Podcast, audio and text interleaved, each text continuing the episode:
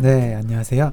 젊은 정신건강의학과 의사들이 하는 솔직하고 은밀하고 자상한 정신건강과 마음 이야기 뇌부자들입니다. 저는 이번 시간 사회를 맡은 허규영입니다.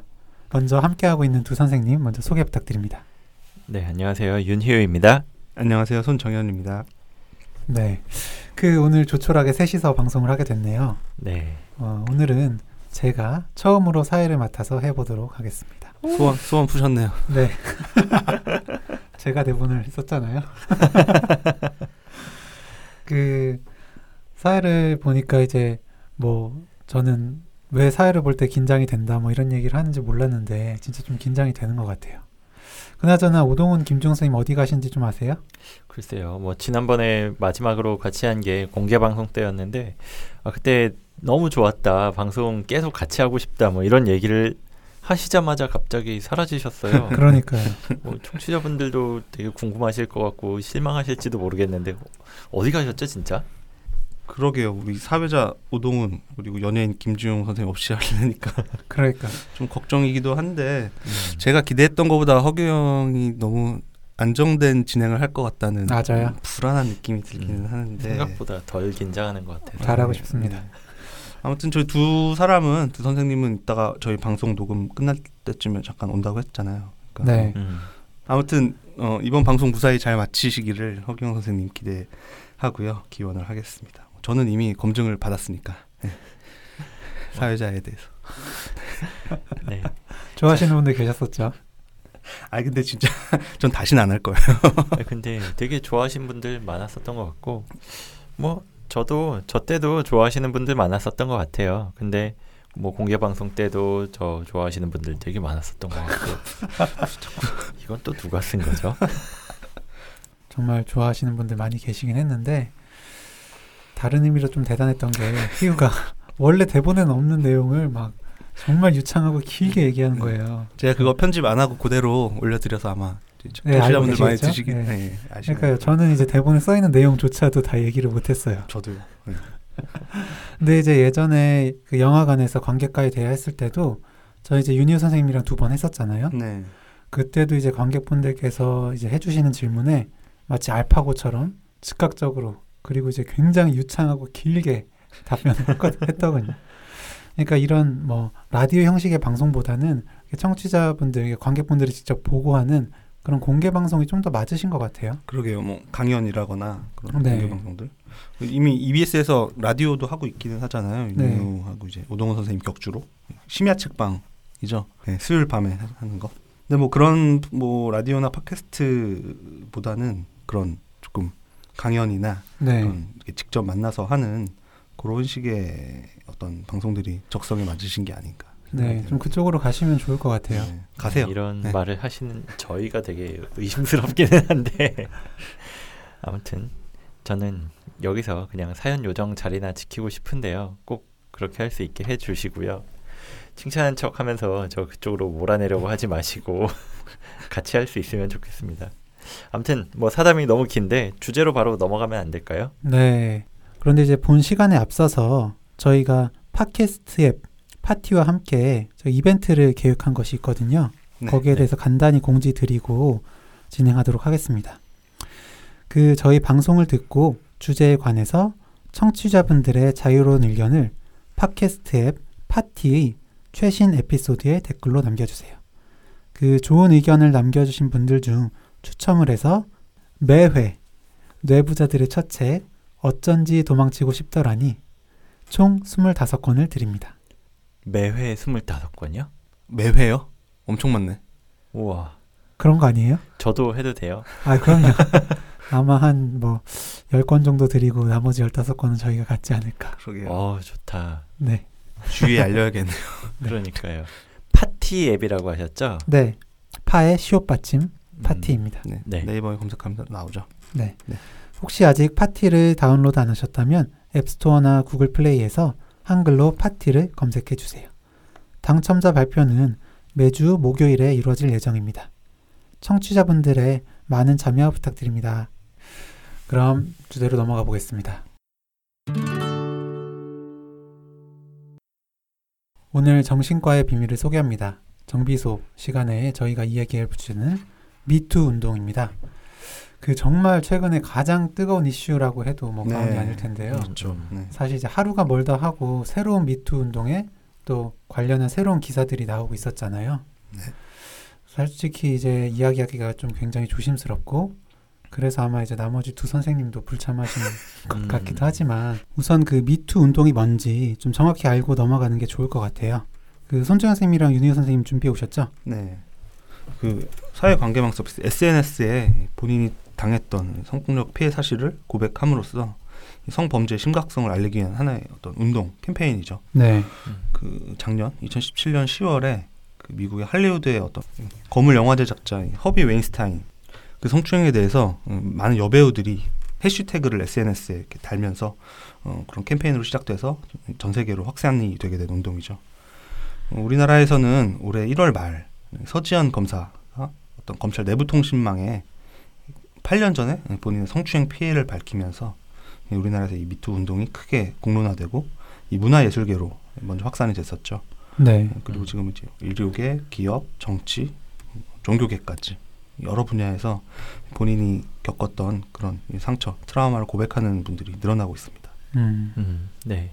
이 운동은 사회운동가인 타라나 버크라는 사람이 이 캠프에서 청소년들을 위해서 상담을 진행하던 중에 그 성폭력을 당했던 아이들을 만나면서 생각했던 내용이라고 해요. 음. 이 버크가 미투 운동 시작한 게 그녀가 성폭력 희생자를 위한 비영리 단체를 창설한 것과 같은 해에 뭐두 활동 모두가 미국 엘라베마 주에서 일어났다고 하는데요.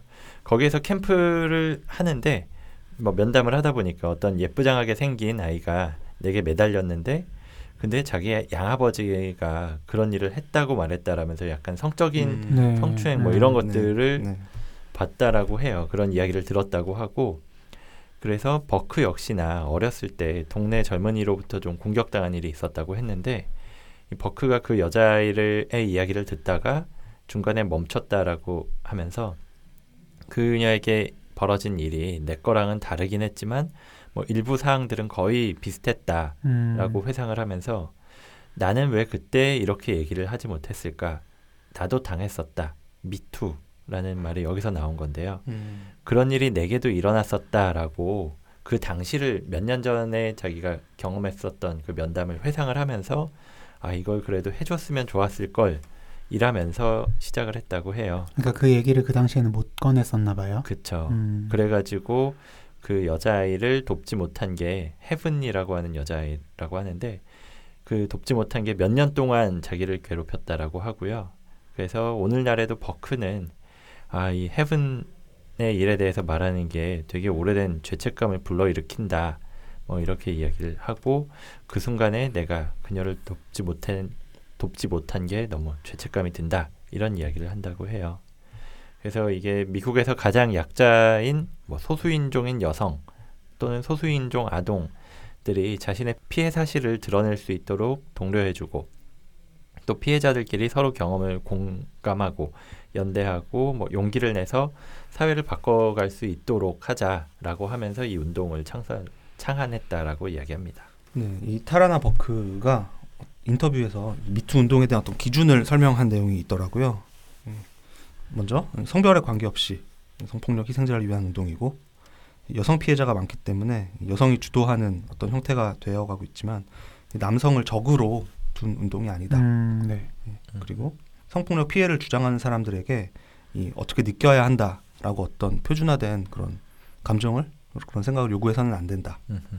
인플루언서라고 하죠. 유명한 사람들의 유명인들의 운동 참여는 결코 부정적이지 않다. 음. 이런 피해를 어, 이제 확산해서 알리고 하는데 네. 영향력을 충분히 활용할 수 있도록 해야 한다는 얘기겠죠. 어, 그리고 이런 이런 상황에서 남성들이 일상에서 여성을 아예 배제하려고 하는 태도 저희가 오늘 뒤에서 다루겠지만 뭐 펜스 룰이니 뭐니 음, 네. 얘기가 나오잖아요. 그런 것들은 결코 해결책이 아니다. 뭐 이런 어떤 일종의 원칙들을 설명을 한 적이 있습니다. 네, 음. 두 분이 잘 알아오셨네요. 그러니까 미투 운동은 성별에 관계없이 성폭력 희생자를 위한 운동으로 그러니까 서로 공감하고 연대하면서 용기를 내서 결국에 그런 사회를 바꿔갈 수 있도록 창안된 운동이다라고 정리해 볼 수 있겠습니다. 그 최근에 그 저희 팟캐스트 게시판에 댓글로 미투 운동에 대해서 좀 질문을 남겨주신 분이 계세요. 음. 이거 좀 읽어보고 좀 자세히 들어가 보면 어떨까요? 사연 댓글 요정 윤희 선생님 부탁드립니다. 비가나님의 댓글이고요. 요즘 미투 운동으로 여러 성폭력 사건들이 드러나고 있는데요. 사회적으로 유명하거나 인간적으로 근사해 보이던 사람들도 성폭력 전과가 있었다는 사실에 놀라울 따름입니다. 소위 잃을 게 많은 사람들이 성폭력을 가하는 심리가 무엇일까요? 탄론하지 않을 거라는 경험과 문화에 따른 걸까요? 아니면 성적으로 병적인 개인 성향 때문일까요? 또는 그 외에 고려할 수 있는 요소들이 있는지 궁금해요. 내부자 선생님들의 개인적이거나 아니면 전문적인 의견이 궁금합니다. 매회 에피소드들 정말 흥미롭게 듣고 있어요. 감사해요. 네. 그 비가나님께서 성폭력 가해자들의 심리에 대해서 질문을 남겨주셨네요. 그 음. 댓글 남겨주셔서 다시 한번 감사드립니다. 그 써주신 내용에 대해서 사실 모두 좀 고려해 볼 수 있을 것 같은데요. 우리나라에서의 미투 운동 사례들을 보면은 권력형 성폭력이 좀 많죠. 음, 네. 네, 네. 맞아요. 성폭력 자체가 원래 상하 관계의 권력 구조에서 발생하는 경우가 많기 때문에 더욱 그런 것 같긴 합니다. 음, 그 저희가 자세히 들어가기 앞서서 이번 시간에는 미투 운동의 이제 주요 가해자는 이제 남성이잖아요. 남성에 의한 권력형 성폭력에 대한 내용들이 지금 주를 이루고 있는데 음, 저희도 그래서 어, 거기에 대해서 좀 주로 다루게 되었다는 좀 말씀을 드리고요.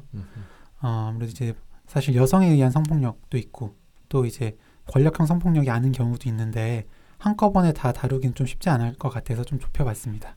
미리 양해를 부탁드립니다. 그 우선 성폭력 가해자들의 성격적인 특성에 대해서 이야기를 좀 해볼까요?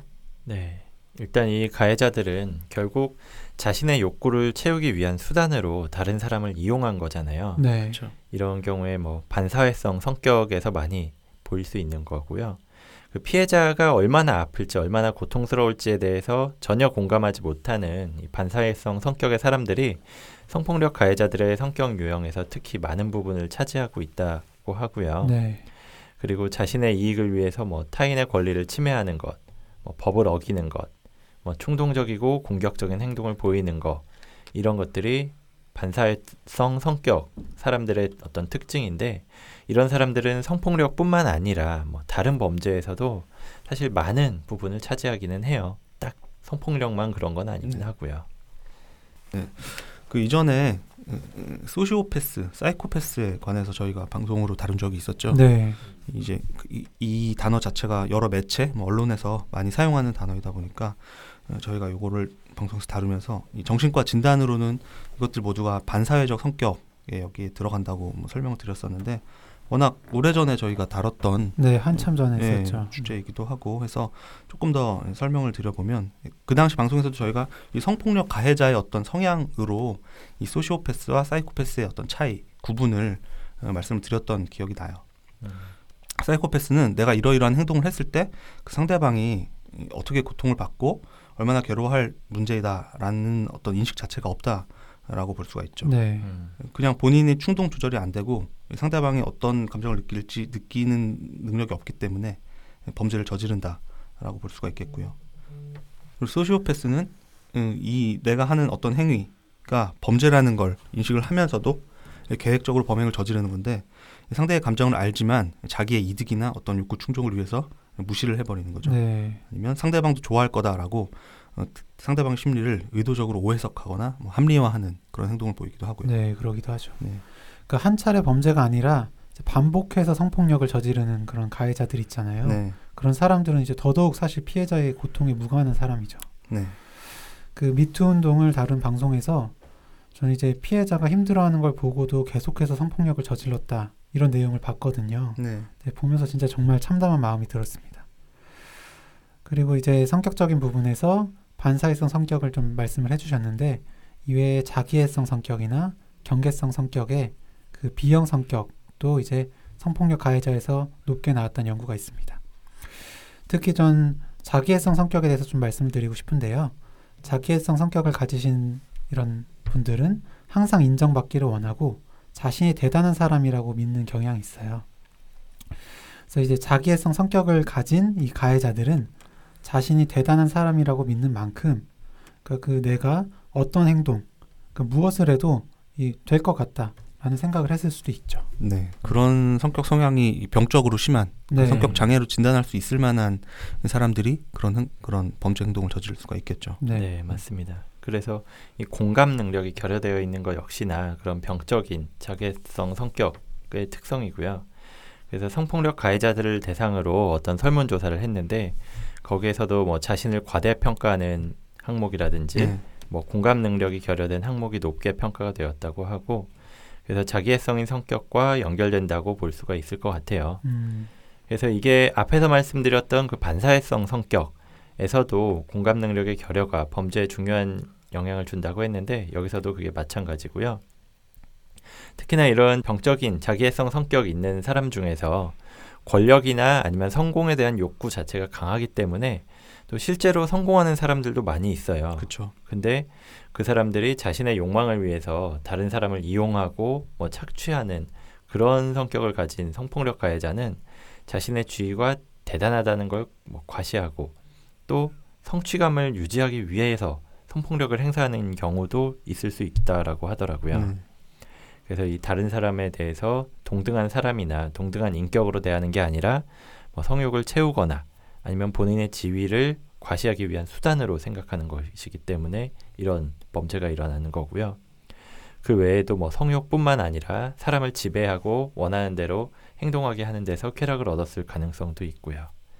그래서 이런 병적인 자괴성 성격을 가진 사람에 있어서 이 권력은 자신의 존재를 인정받게 해주는 어떤 마약가토 같은 것이라서 네, 그렇죠. 일종의 권력에 중독되었다 이렇게 표현을 하기도 하는데 그것 때문에 피해자를 제멋대로 조종하고 또 성적인 수단으로 착취했을 수도 있는 거고요. 네. 조금 비슷한 맥락에서 이 성, 성폭력 케이스들 보면 나이가 좀 많은 중년 이상의 남성이 이 가해자고 젊은 네. 여성이 피해자인 경우가 대부분이죠. 지금 알려준 네, 것 그렇죠. 케이스들만 네. 그게 뭐 물론 사회적 위치가 이미 굳건하게 자리 잡은 그 남성이 이제 막 들어온 이 신입 여성을 그 위계 관계를 이용한 범죄가 생길 가능성이 높기 때문이기도 한데 또 다른 어떤 관점으로는 이런 생각을 해볼 수도 있을 것 같아요. 이런 병적인 자기애성 성격 방금 윤 네. 선생님이 얘기했던 그런 성격 특성을 가진 사람들이 갖는 또 또 하나의 특징이 이 나이가 들어가면서 자기의 노화, 이 신체적인 노화죠. 신체적인 노화로 인한 그런 자기의 손상을 견디지 못한다는 거죠. 음, 음, 소위 말하는 뭐 왕자병이나 뭐 공주병 생각하시면 될 것 같은데 그런 자- 본인 어떤 외모나 뭐 체격 뭐 그런 이렇게 외형에 대해서 굉장한 어떤 자신감 자기애를 갖고 있는 분들이 나이가 들어가면서 자연스럽게 노화되는 그 모습을 거울로 보면서 견디질 못하는 거죠. 네, 그것 때문에 뭐 우울증이 오시고 하는 경우는 굉장히 또 흔한데 이 그걸 이런 병적인 자기가 있는 이또 지위가 있는 남성들은 젊고 예쁜 어떤 여자들과의 만남을 통해서 채우려고 할 수 있다는 거죠. 그래서 가해자들이 하나같이 연애 관계였다. 그래서 관계를 가졌던 거고 결코 어떤 뭐 위계에 의한 강, 강압이 아니었다라고 주장하는데 물론 어떤 법리적인 것 때문에 범죄 행위 어 네, 범죄가 아니었다고 주장하려는 의도도 있겠지만 실제로 본인이 그렇게 믿고 싶고 또 그런 관계를 소망하는 어떤 무의식적인 요소가 있지 않을까 생각을 음, 예, 해봤습니다. 네, 충분히 그렇게 생각해 볼 수 있을 것 같아요. 음. 근데 어쨌든 이제 반사회성 성격 혹은 이제 자기애성 성격이 이제 이런 어, 성폭력의 가해자와 좀 관련이 있을 수 있다라고 말씀을 드렸지만 음, 어쨌든 조금 오해하시면 안 되는 게 반사회성 성격이나 자기애성 성격을 가졌다고 해서 잠재적 범죄자, 그러니까 잠재적 성폭력 범죄자라고 생각을 해서는 안 되는 거거든요. 네, 자기애적 성격은 뭐 저희 책 네, 어, 어쩐지 도망치고 싶더라니에서도 그 내연적 자기애라는 그 카테고리에 대해서 설명을 드렸지만 굉장히 음. 다양한 양상으로 나타날 수 있고 그런 일상생활에서 문제를 일으키는 정도도 굉장히 그 스펙트럼이 넓기 때문에 그런 방금 허경 선생님이 얘기한 그런 등식과 같은 생각은 굉장히 좀 위험하죠. 네. 음. 지금 성격적인 부분에서 좀 얘기를 해봤는데요. 좀 생물학적으로도 좀 생각을 해볼 수 있을 것 같아요. 그 남성 호르몬인 테스토스테론, 테스토스테론 음. 네. 예, 농도와 이제 성폭력 재범률이 상관관계를 보인다는 연구 결과가 있거든요. 음. 네. 이 원래 테스토스테론은 원래 뼈나 근육을 크게 하고 남성 이제 특유의 되게 이제 식스팩 가진 네. 예, 그런 근육질 몸매를 만들어주고 또 성, 성욕이나 정자 형성에 관여하는 그런 호르몬이거든요. 그러니까 이 호르몬 농도가 낮으면 신체적인 문, 뭐 문제뿐만 아니라 판단력과 기억력이 저하되고 우울증도 생길 수 있다고 알려져 있습니다. 또 개인의 판단력과 행동에도 영향을 미치죠. 또 이 농도가 높으면 모험심을 부추기고 또 단호한 행동을 유발하고 또 뭐 대의를 위해서 자신을 희생하는 마음 그런 것과도 또 관련이 되어 있다고 하고요. 네. 그래서 뭐 어떤 책에 보면 테스토스테론 수치가 높은 남자가 성공한다. 뭐 이런 내용의 책도 있죠. 음. 음, 근데 어쨌든 이제 높은 남성 호르몬 수치가 성공에 영향을 주기도 하지만 또 성공을 한 사람은 자신감이 생기면서 테스토스테론 수치가 또 올라간다고 합니다. 파지티브 피드백이네요. 네, 그렇죠. 그러니까 권력을 가진 높은 자리에 올라간 사람이 이전과 다르게 뭐 성적인 행동을 막 스스럼 없이 하는 데는 심리적인 이유뿐만 아니라 이런 생물학적인 원인도 영향을 줄 수 있겠죠. 예. 어, 생물학적 요인에 대해서 우리 사회자 허경 쌤이 말씀을 잘 해주셨는데 어, 지금까지 그 이런 권력형 성폭력의 가해자들이 성격적으로 반사회적 성격이나 병적인 자기애적 성격 성향 때문에 이 범죄로 이어졌을 수 있다는 말씀 그리고 생물학적으로는 남성 호르몬 이 테스토스테론 역시 영향을 줬을 수 있었다라는 말씀을 드렸고요. 어, 뭐 모든 가해자들을 포함하는 건 절대 아니라는 점 다시 한번 음. 조금 네. 말씀을 드리고 싶고요. 이런 분석, 이런 측면이 있을 수 있겠구나 정도로 받아들여 주시면 좋겠습니다. 그리고 저희 그 질문 주셨던 비가나님께서도 그 문화적인 측면에 대해서 말씀을 주셨었는데 이런 문화의 영향 물론 있겠죠. 네. 네, 맞습니다. 특히나 뭐 성관계에 있어서 여성이 거부 표시를 하는 게 실제 거부 표시로 받아들여지지 않는 경우가 많이 있었어요. 네, 이게 뭐 몇 년 전에 SNS에 동영상이 올라온 거를 봤던 게 있었는데 뭐 그것이 알고 싶다에도 소개가 됐었던 영상이라고 하는데요. 네. 그 성관계에 있어서 합의하는 거의 중요성에 대해서 설명한 걸로 차를 마시는 거하고 비교를 했더라고요. 그래서 혹시나 뭐 못 보신 분들이 있으면 찾아서 보시면 좋을 것 같고요. 그 내용을 간단하게 조금 몇 가지 보여드리자면 제가 예를 들어서 손정현 선생님한테 차 마실래? 이렇게 하면 네, 제가 좋지, 고마워. 예, 이런 네. 반응 볼수 있겠죠. 이렇게 대답을 한다면 차를 마시고 싶은 것이고요. 근데 다시 뭐 차 마실래? 라고 했을 때 어, 잘 모르겠는데. 네. 이렇게 대답을 하면 내가 차를 만들어 줄 수는 있지만 상대방은 마시지 않을 수도 있는 거예요. 네. 그리고 여기서 중요한 건 내가 이 차를 타줬다고 해서 그거를 억지로 먹일 수는 없다는 거죠. 그거랑 또 상대방이 아니 됐어 이렇게 말을 하면은 그냥 차를 만들지 않으면 되는 거고요. 또 한편으론 처음에 차 만들기 전엔 좋다라고 이야기를 해서 만들었는데 만들고 났더니 싫다라고 이야기를 할 수도 있는 거예요. 네. 그렇죠. 그렇죠. 근데 그런 경우에도 내가 만들었으니까 넌 마셔라 이렇게 강요를 하거나 그러면 안 된다라는 거죠. 상식적인 내용들인데 이게 이 성관계 문제에서는 그렇죠. 예, 적용이 안 된 상황이 음. 많다는 거죠. 이렇게 비유를 하면은 정말 어 그거 당연히 네. 내가 억지로 마시게 못하는 거 아닌가? 그렇죠. 안그 마실 수도 뜨거운 있는 차를 거. 입에다 이렇게 부을 수는 없는. 거잖아요. 그렇죠. 네. 그렇게 생각을 하면 되는데 이 성관계에 있어서는 그게 다른 식으로 막 해석이 되고 그랬었던 적들이 많은 거고요.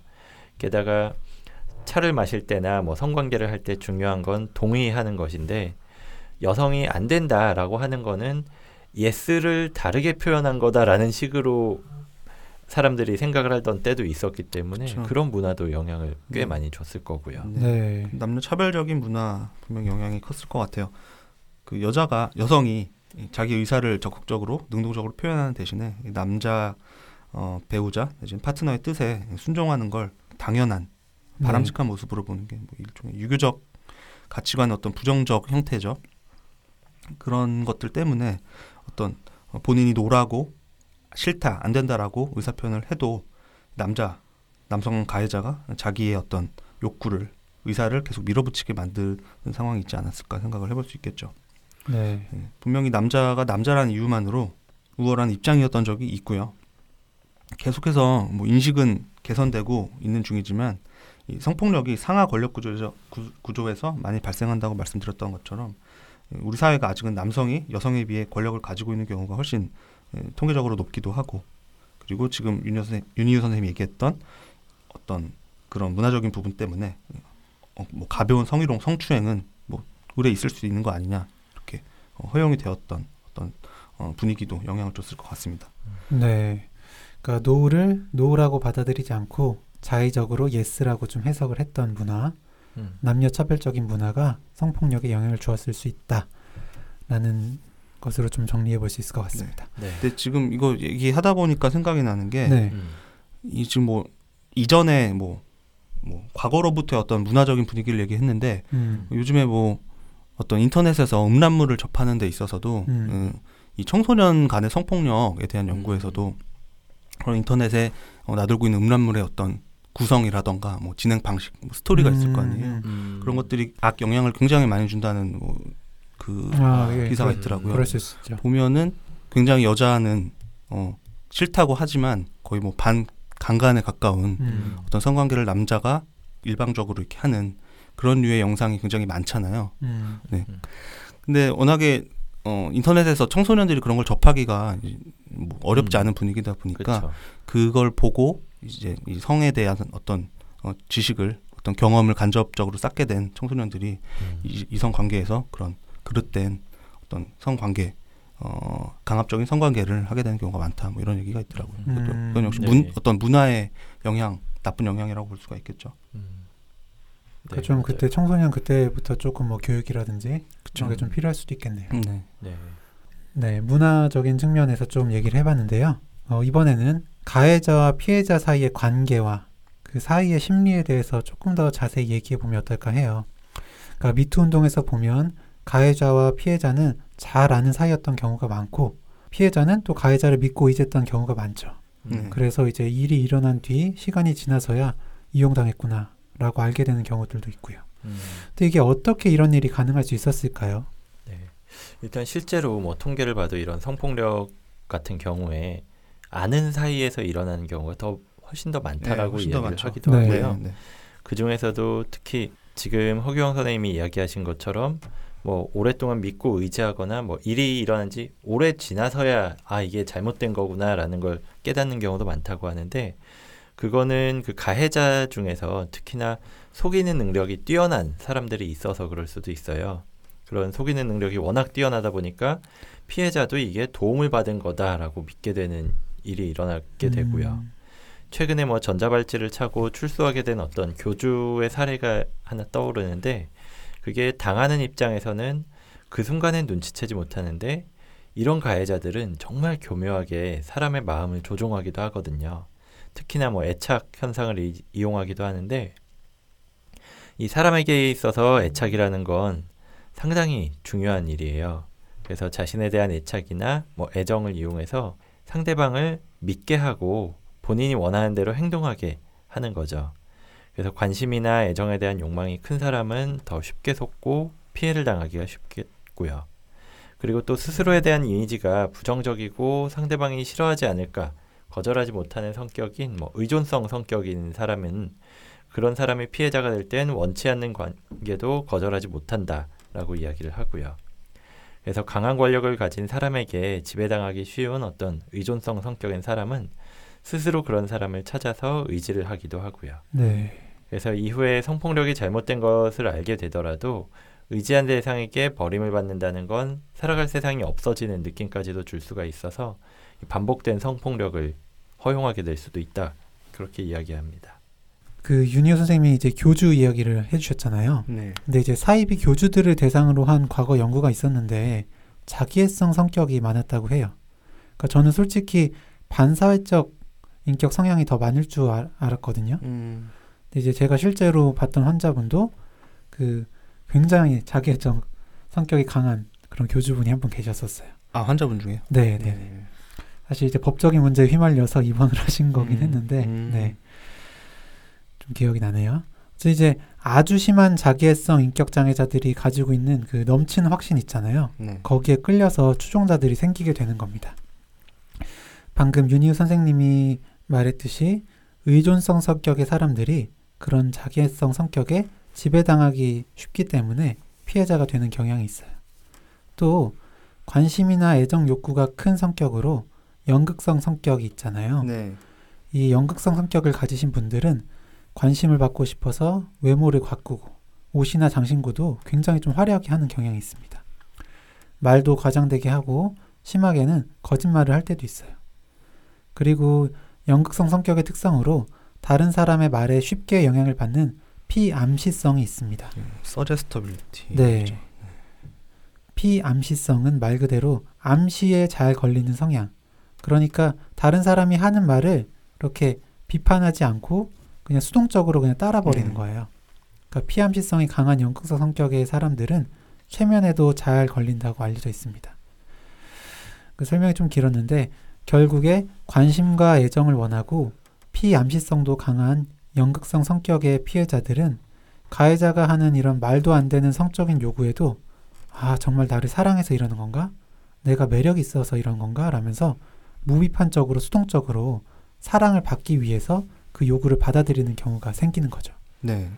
그리고 이 가해자들이 이런 경우에 대부분 어떤 폐쇄적인 집단에서 절대적인 권력을 가지고 있는 입장에 있잖아요. 네, 이 생사 여탈권이라고 하죠. 음. 말 그대로 다른 사람을 죽이고 살리고 할 수 있는 어떤 권리를 가질 정도로 힘이 있는 그런 사람들이 최근에 이슈화되고 있는 미투 운동의 가해자로 밝혀진 경우들이 많죠. 네, 문화예술계에서 고은 시인 이윤택 연출가 김기덕 감독 이 이 본인들의 그 필드에서 가지는 힘은 음, 그야말로 뭐 절대적이었다고 음. 예, 익히 알려졌죠 이미 여러 보도들을 통해서. 네, 근데 이런 폐쇄적인 집단에서 이 권력이 강한 가해자일수록 피해자 입장에서는 성폭력을 거부하거나 당한 뒤에 알리는 건 정말 힘들 거예요.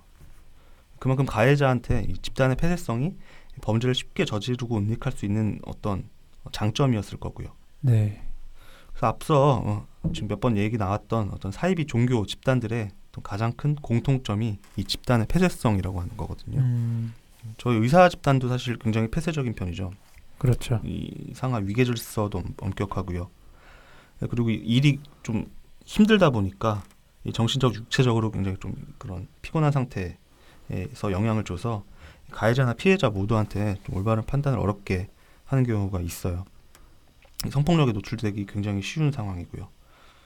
네, 그러니까 정말 그 성폭력에 노출되기 쉬운 상황이라는 걸 제가 여러 번 느끼긴 했었는데 인턴 때 좀 생각이 나네요. 그러니까 인턴 때 이제 동기들하고 같이 다른 지방 병원에 파견 근무를 갔던 적이 있어요. 네. 근데 이제 거의 끝날 무렵에 인턴 전체 회식을 했죠. 음. 그러니까 그 교수님들 과장님들하고 이제 술을 마시고 2차로 노래방에 갔는데 음. 모 수술과의 과장님이 네. 자꾸 이제 여자 인턴 동기들이 일으켜서 함께 막 춤을 추고 막 계속 터치를 하시는 거예요. 음. 오. 네. 그래서 이제 그 여자 동기들은 막 계속 숨어서 도망 다니고 제 뒤에 숨고 막 그랬었어요. 음. 그런데 과장님이 끝까지 쫓아와서는 그 여자 동기한테 귓속말로 이러지 마라. 너 누가 점수 주는지 알지? 이랬다는 아. 거예요. 와. 정말 상상도 하기 힘든 일인데 뭐 그 친구는 굉장히 이제 자기 주장을 잘하는 친구라서 바로 교육수련부에 부당함을 알리기는 했지만 음. 결국에 그 과장님이 받은 피해는 사실 거의 없었어요.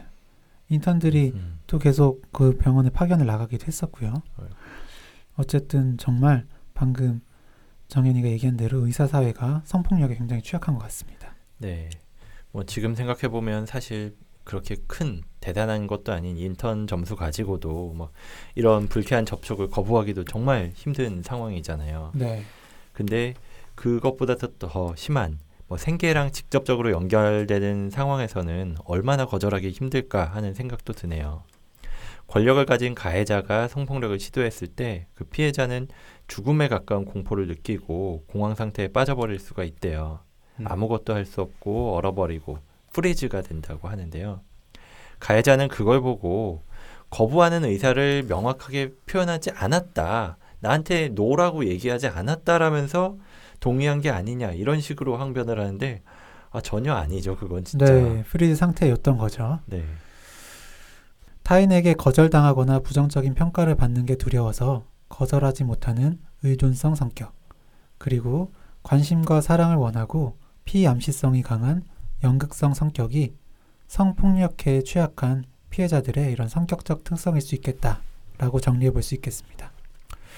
또 폐쇄성이 심한 집단, 또 심한 스트레스 역시 영향을 줄 수 있는 요인이고 그 피해자는 성격적인 특성, 집단의 특성, 가해자의 권력 등으로 인해서 거절하기 힘들었을 거라는 거죠.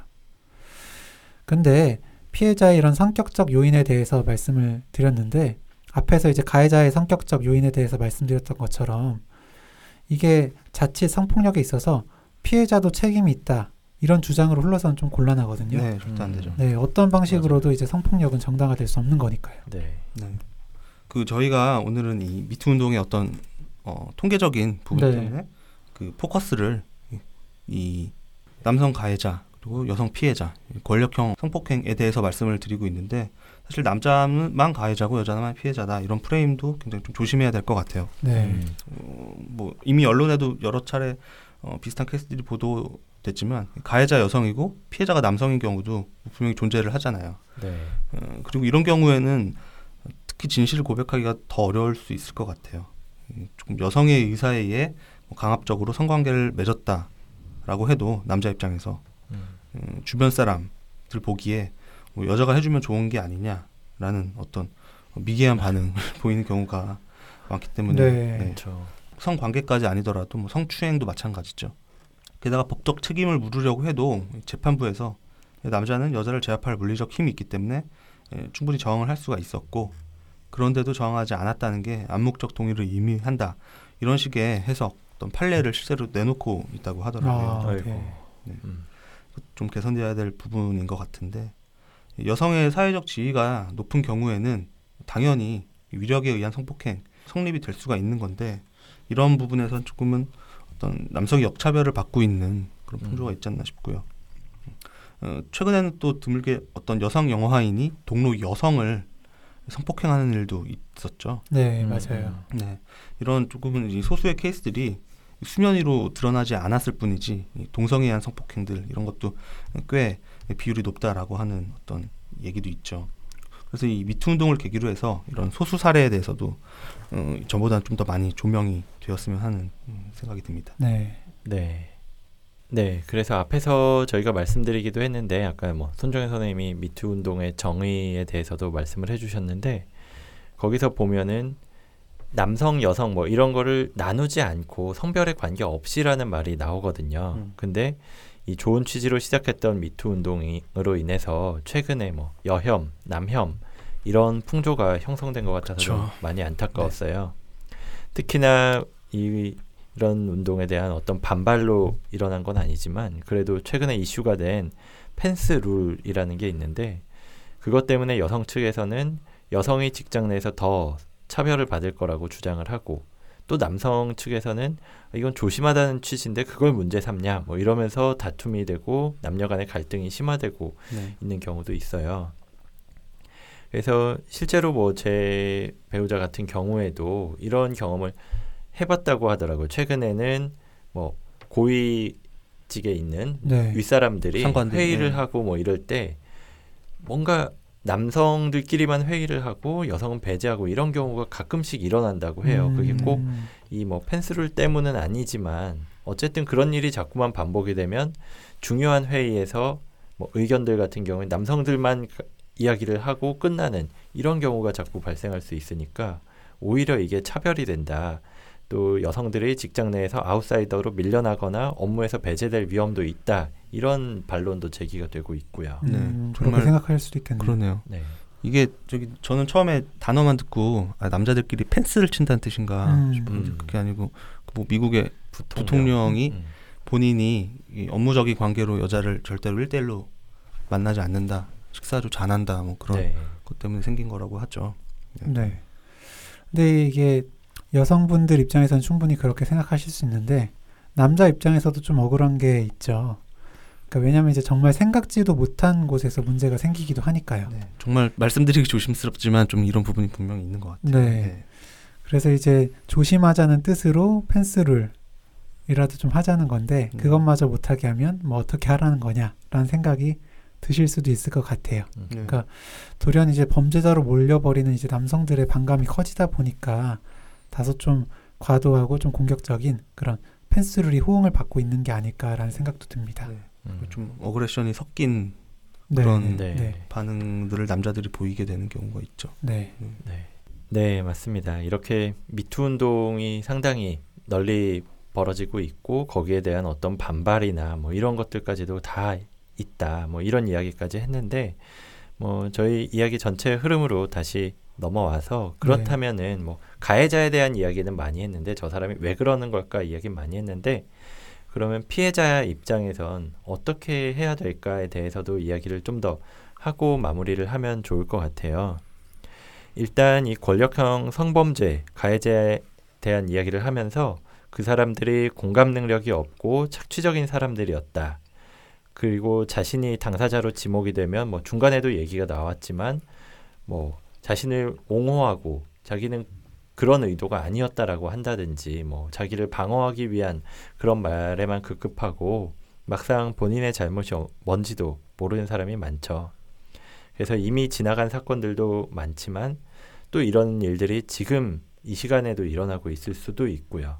하지만 이 일은 더 이상 일어나선 안 될 일들이니까 이런 권력형 성범죄는 그래서 만약에 누군가가 나한테 아니면 내가 아는 사람한테 이런 행동을 한다면 첫째로 정확하게 거부 의사를 어쨌든 이야기를 하셔야 된다고 생각을 해요. 음. 이게 내가 그동안은 뭐 어쩔 수 없기 때문에 저 사람이 나의 어떤 생계권을 쥐고 있기 때문에 뭐 이런 것들 때문에 거부를 못 했을 수 있지만 이 분위기가 많이 이쪽으로 넘어오고 있잖아요. 이걸 밝혀야 된다. 그런 네. 사람들은 해선 안 된다. 이런 그리고 피해자들을 보호해 줘야 된다. 이런 운동이 일어나고 있는 거니까 거부 의사를 확실하게 밝혀 주시고 또 중간에 뭐 이런 가해자들은 자기 마음대로 해석한다 이런 얘기도 했으니까 정확하게 밝혀주시는 게 중요할 것 같고요.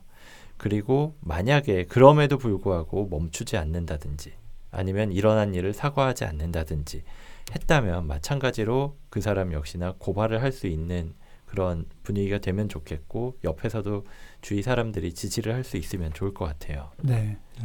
저희가 뭐 피해자분들의 어떤 성격적인 성향은 뭐 이런 음, 성향이 많다더라라고 조금 소개를 드렸었는데 사실 이런 뭐 개인의 성향보다도 이 이슈에 있어서는 어떤 문화적인 어떤 무언의 압력 같은 것들이 지금까지는 윤유가 얘기한 어떤 노라고 말할 수 없게 만드는 그런 압력으로 작용을 했던 것 같은데 맞아요. 음. 다행히 이번에 이 미투 운동을 통해서 분명히 no라고 말할 수 있는 용기를 전보다는 조금 더 내기가 쉬워진 어떤 사회적인 풍토가 마련이 됐으니까 음, 음. 단호하게 얘기를 할 수 어, 있도록 해야겠고 근데 이번에 이렇게 이슈화가 되기는 했는데 이 반대 급부로 또 어떤 반론들 뭐 펜스 룰- 룰이나 이런 것들이 이렇게 나오면서 성대결 어떤 성 갈등이 되어가고 음, 있잖아요. 음. 근데 저는 이 부분에 있어서는 조금은 이런 문화적인 부분에 있어서 남자들의 어떤 인식 변화가 조금 더 우선이 돼야 되지 않을까 뭐 당연한 얘기지만 생각을 하는 게 분명히 지금까지는 뭐 남자들의 어떤 아니라는 인식 때문에 어떤 이 문화 계속 말씀드리고 있는 문화가 조금은 비공감적인 어떤 소시오패스적인 문화가 이 부분에 있지 않나 생각이 들어서 이 이런 정말 괴물 같은 성범죄자들뿐만 아니라 우리 일반 남성들의 어떤 인식 변화도 이- 필요하지 않을까 어, 생각을 해봤습니다. 음. 네. 맞습니다. 그러니까 어쨌든 이 미투 운동이 나도 당했다라는 음. 뜻에서 사실 이제 공감하자는 뜻에서 시작한 운동이라고는 했잖아요. 네. 근데 나도 당했다라는 얘기를 하다 보니까 어떻게 당했는지 그 과정에 대해서 좀 과도하게 음. 이제 보도를 하면서 이제 2차적으로 좀 가해를 한다든지 그쵸. 혹은 이제 어, 가해자들이 이렇게 나쁜 놈이다 라면서 음. 욕을 한다든지 음. 그런 쪽으로만 좀 치우치는 게 좀 안타까운 것 같아요. 그러니까 시작은 시작의 미투는 나도 당했다지만 음. 지금 미투는 나도 이래서 얘기하지 못했다라는 음, 음. 네. 식으로 해서의 사회적 구조적인 문제로 조금 아, 음. 예, 발전이 돼야 되지 않을까라는 생각이 듭니다. 그러네. 네. 확실히 지금 언론 보도는 앞서 말했던 조금은 자극적이죠. 선정적인 부분으로 네. 가고 있는 게 많이 있는 것 같아요. 네, 음. 그러다 보니까 더욱 남혐, 여혐 뭐 이런 구도로 네. 더 갈등이 고조되고 있는 것 같거든요. 음. 네, 좋습니다. 그럼 오늘 정신과의 비밀을 소개합니다. 정비소 시간은 이것으로 마무리하고요. 다음번 저희는 얘 왜 이러는 걸까요? 시간에 더욱 재미있고 유익한 컨텐츠로 찾아뵙도록 하겠습니다. 감사합니다. 너무 깔끔한 거 아니야? 괜찮았어? 아, 나 한 번쯤은 저러줄 수 있잖아.